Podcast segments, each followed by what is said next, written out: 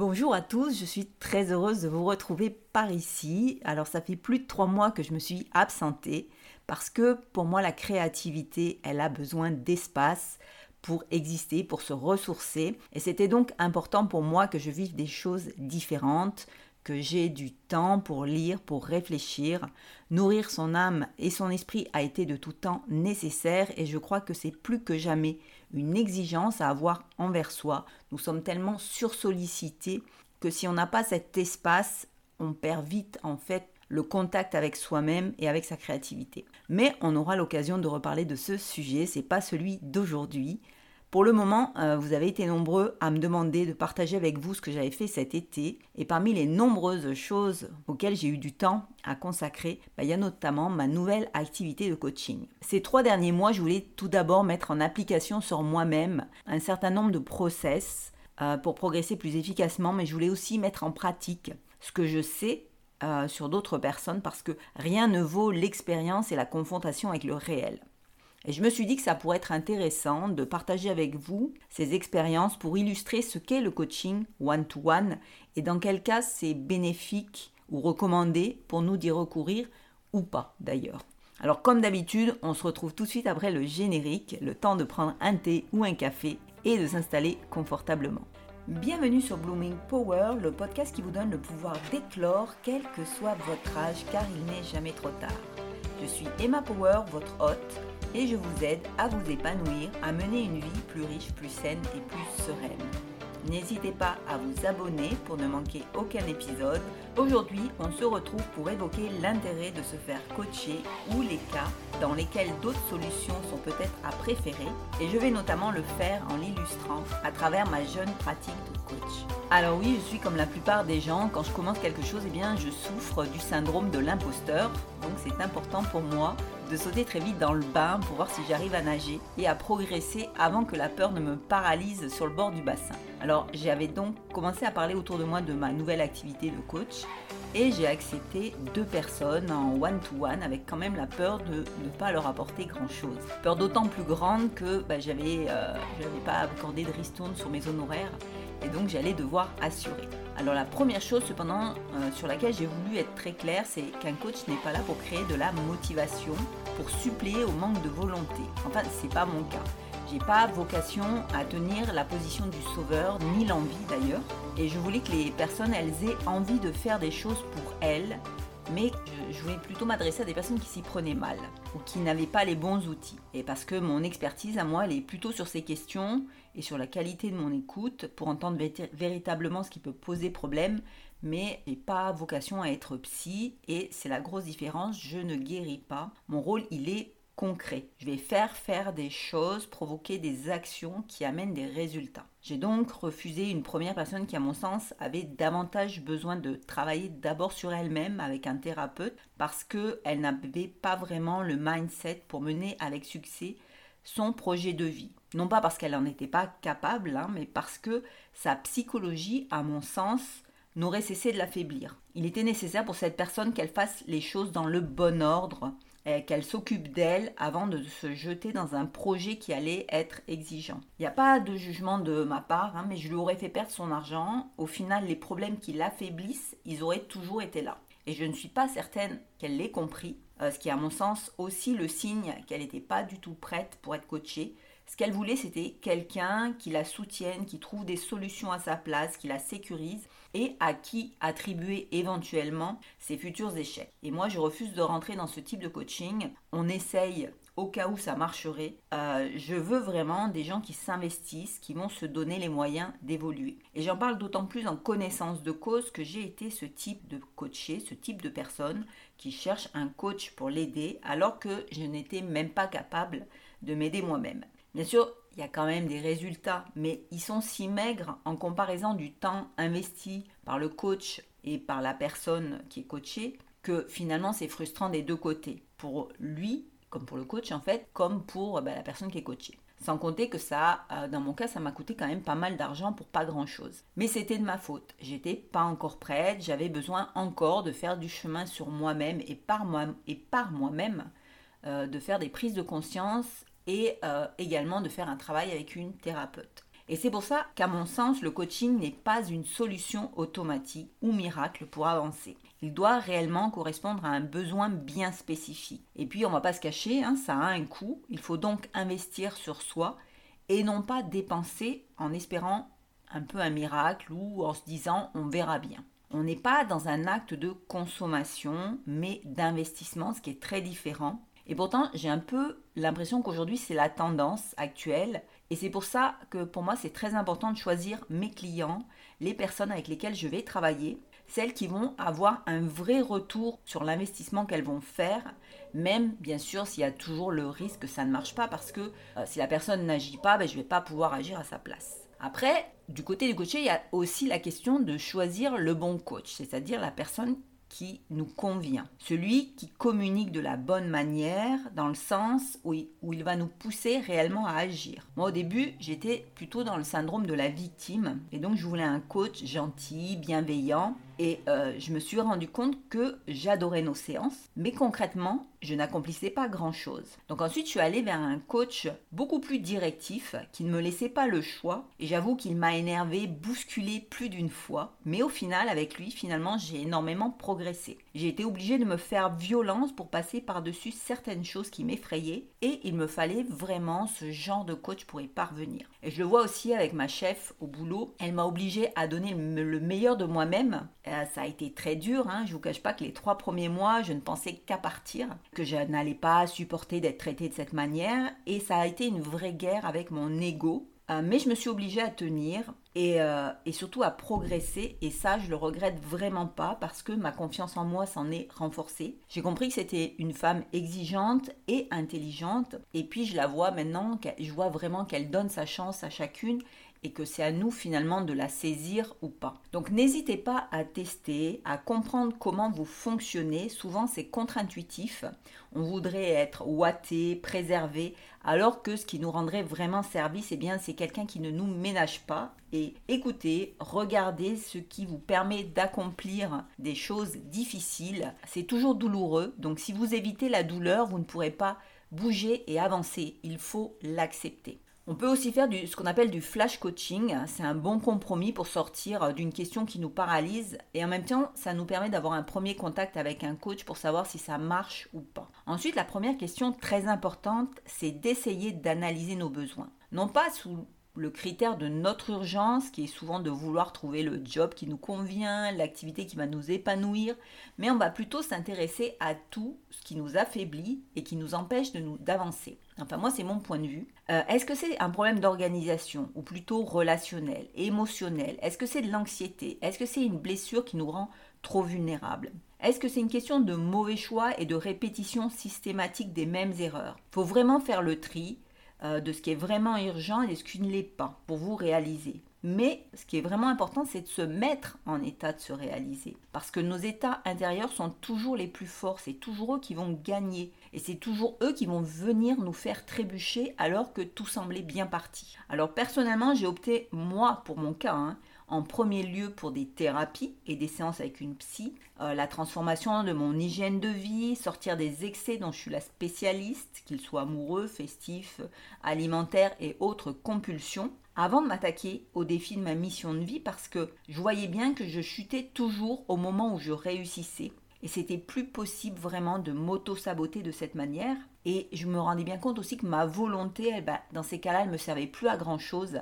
Ça venait vraiment du fond de moi-même et il n'y avait rien à y faire. C'était comme irrépressible. Alors aujourd'hui, vu de l'extérieur, euh, limite si maintenant j'ai pas une vie qui a l'air super chiante, c'est la vie que surtout je ne voulais pas avoir. Mais en réalité, euh, c'est vrai un, vrai kiff. Hein. J'ai vraiment une énergie euh, fabuleuse, une énergie que j'espérais pas retrouver. Avant, j'étais toujours sur le fil de je ne vais pas vraiment bien et je fais semblant de m'éclater. Et pour tous ceux qui ont lu euh, Jonathan Lehman, le touriste du bonheur, notamment dans son dernier livre, il explique tout ceci, cette, cette façon de basculer dans les excès. Il l'explique avec beaucoup d'humour parce que c'était lui aussi un champion des excès. Et le pire, c'est que je dois rester vigilante parce que ces chemins neuronaux de l'excès, eh bien, ils ne s'effaceront jamais.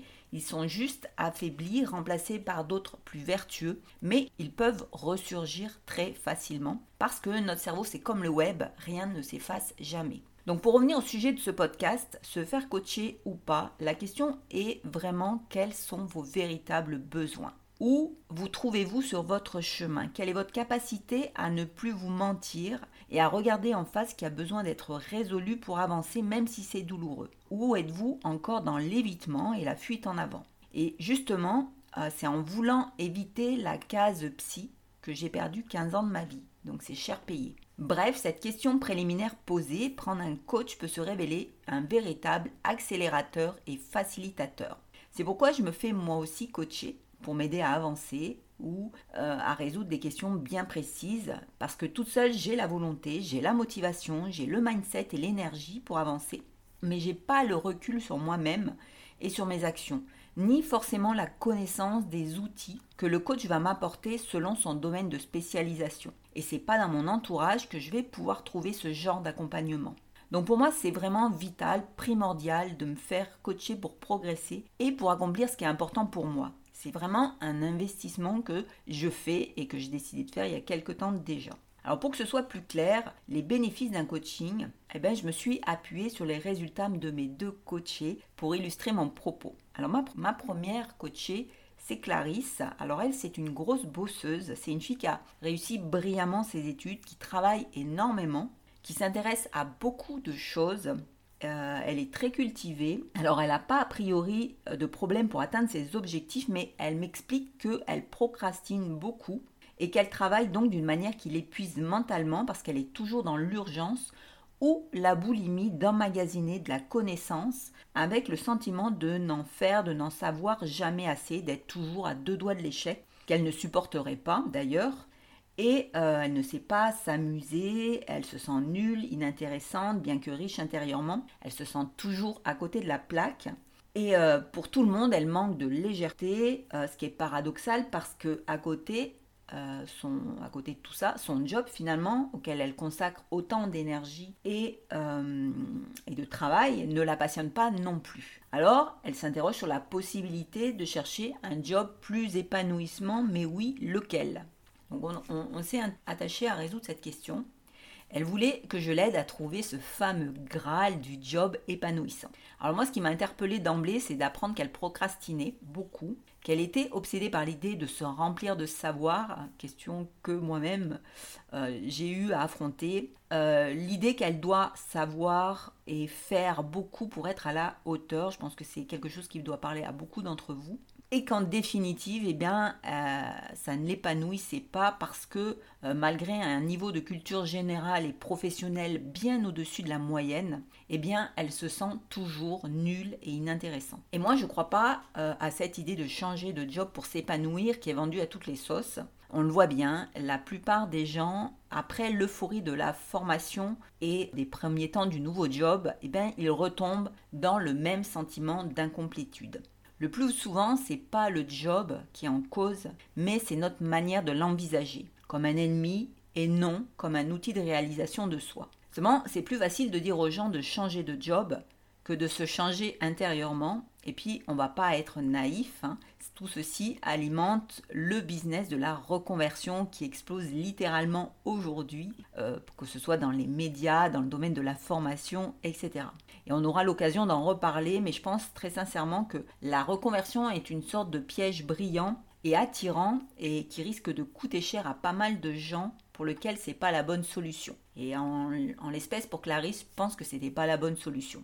On a donc travaillé sur l'équilibre de vie perso et pro avec euh, une nouvelle perspective épanouissante de son job euh, dans lequel elle était déjà reconnue dans, pour ses compétences. La question à résoudre, c'était plutôt comment rendre ce job épanouissant, comment lui apporter de la valeur ajoutée, comment euh, lui donner du sens, comment sortir du je subis mon travail pour en faire son travail, quels défis elle pouvait relever, dans quel domaine elle pouvait s'améliorer, voire transmettre. Et comme Clarisse euh, ben, ne fait rien dans la demi-mesure, euh, c'était comme de mettre un rein sur les bonnes rails. Et c'était tout à fait réjouissant en fait de, de l'avoir filé à toute vitesse. En quelques semaines, elle avait déjà répondu à toutes ces questions. Elle avait mis l'idée, elle avait mis en place des changements, que ce soit dans son job, et plus surprenant, euh, dans sa manière de se percevoir. elle-même, c'est-à-dire de s'habiller, d'interagir avec les autres, avec l'envie vraiment de se spécialiser dans un domaine bien spécifique de, de, de, là où elle travaillait, et de lâcher prise avec l'idée de euh, vouloir être incollable sur tout, d'accepter aussi sa vulnérabilité, ne pas tout connaître et ne plus se remplir avidement pour essayer d'être à la hauteur en fait. Voilà. Et, et c'est vraiment la transformation incroyable à laquelle je ne m'attendais pas forcément. Et pour moi, c'est que le début, euh, Clarisse, elle est vraiment partie pour s'épanouir. En réalité, j'y suis pas pour grand chose. Hein. C'est vraiment le, tempérament grosse bosseuse de Clarisse qui a décuplé les résultats. Euh, en fait, il a fallu juste un petit réajustement pour qu'elle s'aligne avec elle-même et qu'elle trouve un endroit pour s'épanouir. Je lui disais qu'elle était juste à quelques millimètres de sa bonne place, mais qu'elle ne le voyait pas parce qu'elle n'arrivait pas à se poser les bonnes questions, alors qu'elle était prête à tout déconstruire, à tout casser. Et pour moi, c'était une aberration parce que elle avait construit des compétences, elle était reconnue pour ce qu'elle faisait. Euh, il fallait juste les, ajuster, leur donner du sens. Et c'est là-dessus qu'on a travaillé. Voilà, c'est pour ça que je, ne suis pas toujours euh, pour le nouveau, euh, job en rupture totale. je pense pas que la vie, ça soit de, créer des ruptures, mais c'est une continuité. Euh, il faut juste souvent réorienter les choses. On n'est pas à un endroit par hasard. Euh, on y est arrivé souvent des fois pour des mauvaises raisons, mais de cette place-là, on peut légèrement bouger pour trouver sa place. Alors pour Sabine, ma deuxième coachée, c'était une problématique différente parce qu'elle, elle est maman de deux petites filles. Euh, son conjoint et elle se sont séparés et donc il était vital pour elle de travailler. Elle a donc au début trouvé euh, des ménages à faire, mais bon, bien sûr, elle trouve pas ça épanouissant. Et puis surtout, elle veut gagner de l'argent. Et donc, elle a eu l'idée de créer un point pizza à emporter parce que, bah, de son point de vue, tout le monde aime les pizzas et que c'est pas difficile à faire. Et puis, elle a un local en dessous de son appartement qui lui permettait d'installer facilement un point de vente. Et puis, ses parents étaient prêts à lui donner un coup de main autant pour les enfants que pour les pizzas. Alors au départ, j'étais prête à lui dire que j'étais pas forcément la bonne personne parce que je voyais pas trop ce que je pouvais lui apporter. Euh, je lui ai quand même demandé si elle était prête à prendre le temps de réfléchir à son projet, euh, de le remettre en question. Sur le coup, elle a hésité, puis elle m'a rappelé pour me dire que oui. Et donc on est parti sur un questionnaire un peu douloureux pour l'ego. Euh, je lui ai demandé si elle faisait des bonnes pizzas, des pizzas vraiment hors normes, si elle avait étudié la concurrence et forcément, d'après elle, eh bien, elle se débrouille pas mal, euh, mais pour moi, pas mal, c'est pas une bonne réponse. Je lui ai demandé alors si elle était prête à se former pour faire beaucoup mieux que les autres. Et alors là, je l'ai vue soupirer et elle me dit Je ne vois pas pourquoi. Pour les gens, il suffit que la pizza elle soit bonne, euh, les autres ils se cassent pas plus la tête. Et là, moi je dis C'est vraiment la mauvaise réponse. Et puis finalement, elle me dit Je j'ai pas la passion de la pizza quoi. Eh bien, nous y voilà. Faire des pizzas moyennes dans un environnement concurrentiel, eh bien c'est s'assurer un revenu de survie. Est-ce que c'est vraiment le but? Ensuite, si on n'a pas la passion, on va vite voir les inconvénients et ça va être qu'une solution transitoire. Alors autant, quitte à rester dans le transitoire, continuer les ménages en attendant d'avoir une meilleure idée. Ça va demander beaucoup moins de travail, beaucoup moins d'investissement et beaucoup moins d'énergie. Alors elle a été catastrophée hein, dans un premier temps, c'est normal, et même carrément énervée par mes réponses, mais bon c'était le deal, accepter la remise en cause même si elle est douloureuse. Et je lui ai alors demandé de réfléchir à ce qu'elle fait de bien et pour lesquels elle pourrait éventuellement se passionner et puis surtout qu'elle ferait mieux que les autres et que personne euh, ne, fait, euh, ne fait et que personne ne fait dans, l'environnement euh, commercial, on va dire. Une semaine plus tard, elle revient et elle me dit je fais bien les tartes et personne n'en fait par ici. Je me dis bah voilà une bonne idée de départ. Oui, mais elle me dit les gens ils ne vont pas forcément vouloir acheter des tartes, même salées, ils préfèrent les pizzas. Moi, je vais mieux gagner ma vie avec des pizzas. Donc nous revoilà un point de départ. Mais je lui explique que rien n'est moins sûr faire la même chose que tout le monde n'a jamais rendu riche. Même si là, il ne s'agit pas d'être riche, mais il s'agit quand même de vouloir gagner sa vie au moins correctement, surtout avec deux petites filles. Donc il y a vraiment un risque à prendre.